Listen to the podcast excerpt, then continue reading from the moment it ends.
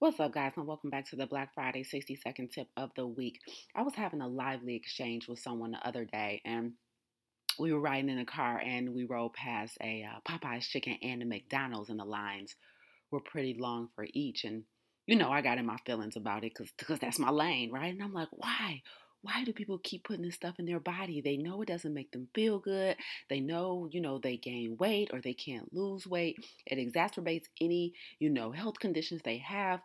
Why do people keep doing this? I don't understand how these fast food lines are still so long, still so active, still making so much money with this poison, with all the knowledge and information we have about how dangerous this food is.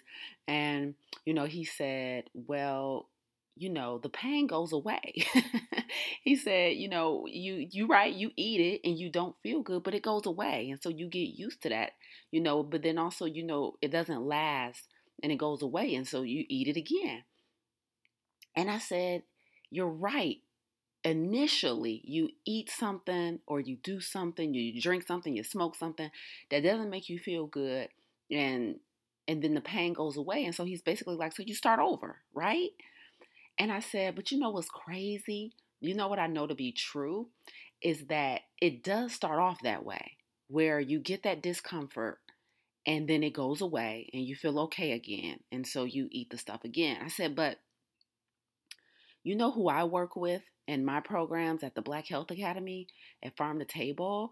I work with people, by the time they come to me, it's because they've gotten to the point where the pain has stopped going away, right? I was like, so you're right. Initially, that is the journey where you eat something that you know isn't good for you, but it tastes good to you. It makes you feel uncomfortable. Maybe it makes your stomach hurt. Maybe, it, you know, it causes constipation.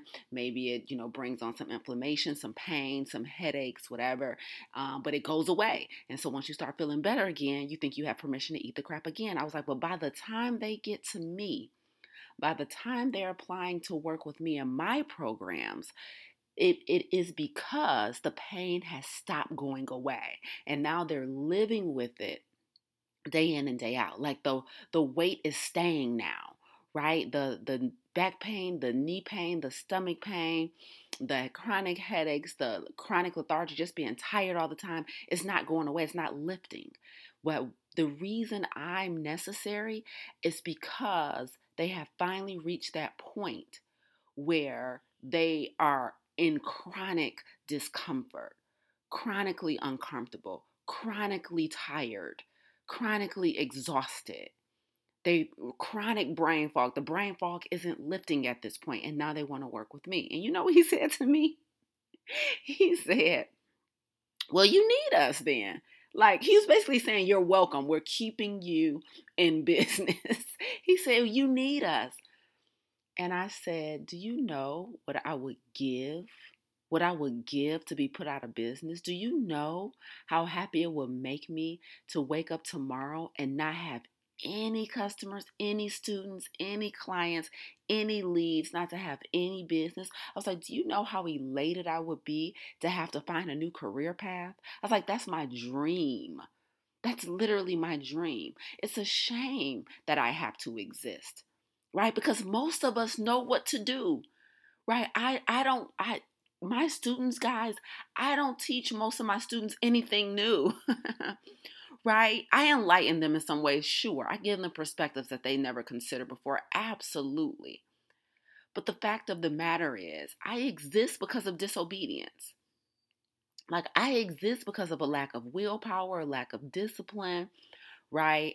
I exist for things that technically one could do on their own.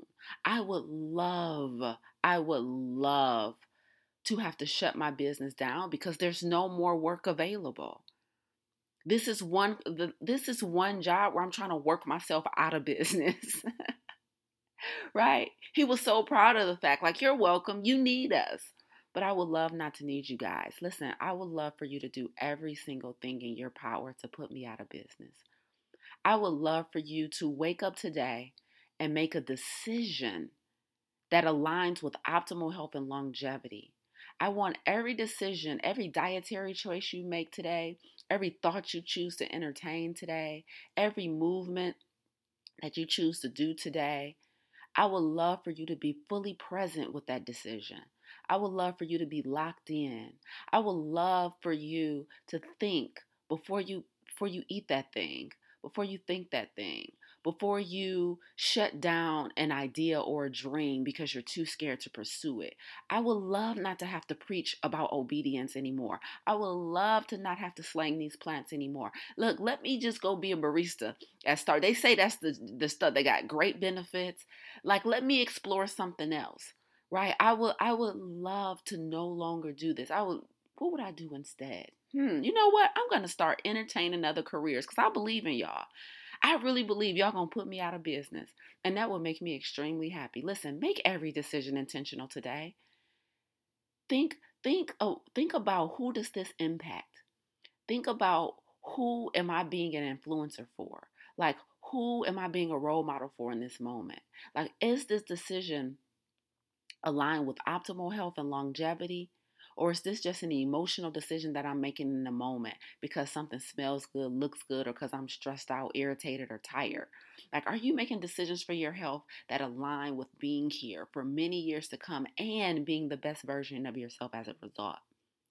Make better decisions today and put me out of business. Thank you in advance.